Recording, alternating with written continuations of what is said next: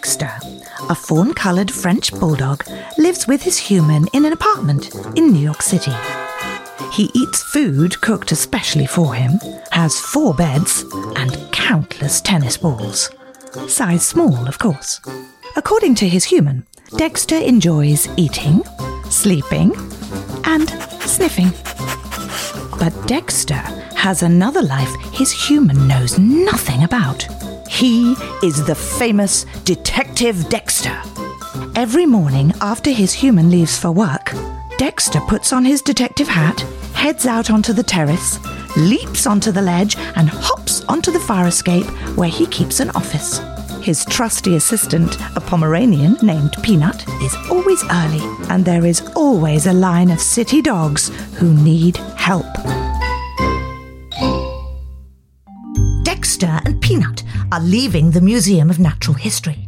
It's late and the sun has set. The lights shut off. We're gonna get locked in, Dee. Let's go. Dexter hears something. He stops. Who is there? Show yourself. Suddenly, they see eyes everywhere. Tiny little eyes watching them. Then one set appears right in front of them, and suddenly the lights go back on. It's marmosets, and they are everywhere. Uh, who are you? And how do you know us? I am Pip, the leader of the chameleons. The chameleon of chameleons. You look more like a marmoset to me. Pygmy marmoset. But that is neither here nor there. For we are the chameleon. The chameleons? Yes. Never heard of you. Sorry, we've got to go. Important mission here. But we need you. Hmm, pourquoi? The chameleons guard the museum. We come at night when the doors lock and the lights go out. Where do you come from? The Bronx Zoo. Oh, brother, I'm telling Nancy on you. She's supposed to keep all the animals in check. Nancy knows. She's one of us. The red panda is a chameleon as well? Since the beginning, we keep this part of the city safe, especially the museums. Half of us go to the Met, the other half come here. But uh, why? They have security cameras.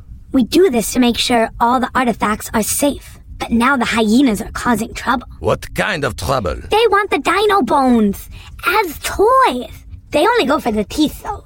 It's weird. Hmm. When do they come? Normally around 10 o'clock. Well, we can't help you right now. Uh, can we meet you here tomorrow night? And we will see about these hyenas. Be here tomorrow night. Meet us at the side entrance. We'll let you in from there. Once outside, Dexter grabs his skateboard and they're off. All the way back downtown they go. Finally, they reach home. Thanks, Double D. Anytime, Peanut. I'm just glad we found Bobby's backpack in time for school. Me too. There would have been so many tears otherwise. Peanut rushes upstairs and places the backpack under the table at the entrance to the apartment.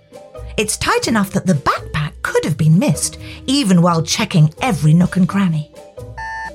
The next morning, Bobby woke up really sad. His mum had gone to get him another backpack and a few new school supplies, but his lucky keychain was gone. His mum had also got him a new one of those, but it didn't matter. It wasn't his lucky one.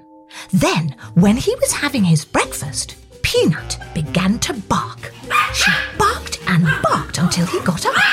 Peanut, what is it? Peanut barked again and scratched at the table. Bobby knelt down and took a look. There it was. Mom, Peanut found my backpack.